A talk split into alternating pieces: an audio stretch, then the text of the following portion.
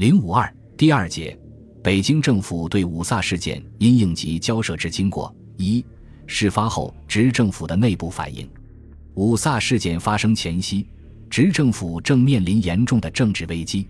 段祺瑞解决金佛郎案的办法引起舆论的广泛抨击。教育总长张世钊因对北京学潮之强硬处理被全国学界攻击而自请辞职。宣传已久。饱经挫折的关税会议之召开，由此遥遥无期。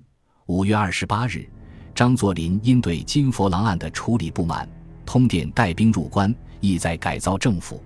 舆论多认为，执政府处在风雨飘摇中，似已无法继续其统治，如何维持其政权，成属疑问。然而，五卅事件的突然爆发，却给了执政府一个极佳的可以继续维持其统治的机会。五月三十日事发当天，特派江苏交涉员陈世光即向北京报告，执政府对事件迅速作出反应，其措施对内主要是安抚民众的激动情绪，避免因攻击外人而导致事态的恶化，同时将上海已形成的罢工局面尽量设法导入控制轨道；对外则以强硬态度表示抗议，并集民意作后盾，以迫外人让步而获内部转机。六月二日，北京政府国务会议讨论沪案，通过四项决议案：一、各阁员对租界当局以武力摧残手段对付无辜学生，多表示愤慨，认为有辱国体，要求政府应及时彻查，秉公交涉；二、当即向驻京使团领袖一事表示严重抗议；三、速派曾宗鉴、蔡廷干等赴沪查办；四。即电该地军警长关振福商民，切戒越轨行动，免疑外人口实。六月六日，段祺瑞发布执政令，对国民宣告政府对五卅事件之态度。此次上海租界事变，市民基于爱国，自徒手奋呼，乃累遭枪击，伤杀累累。本执政闻之深资痛惜。除斥由外交部提出严重抗议外，以临派大员持赴上海慰问被害人民。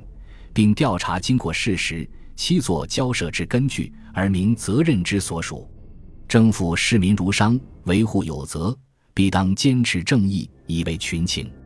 上计我爱国国民律循正轨，用计时间，本执政有厚望焉。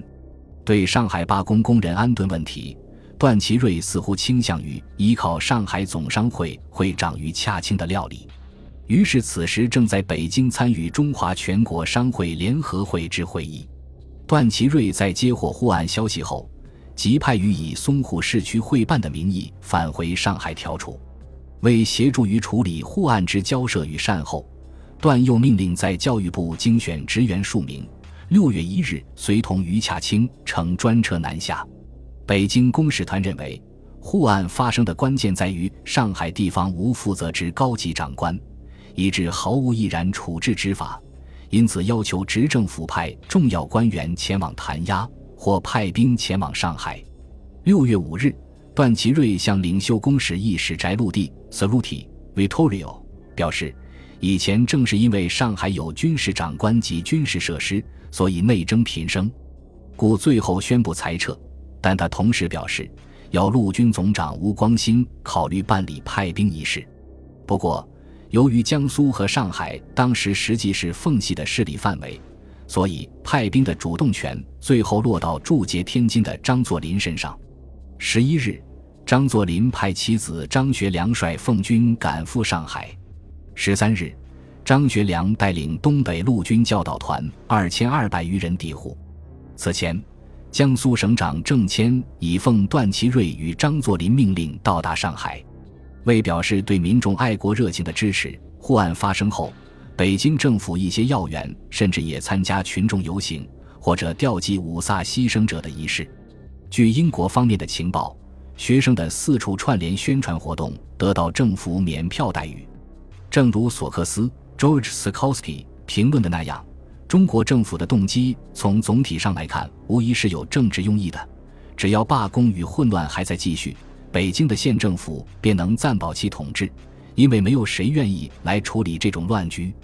不过，对此时的执政府来说，其行动更多的是维持各种势力间的平衡，以从中得到实际的政治利益。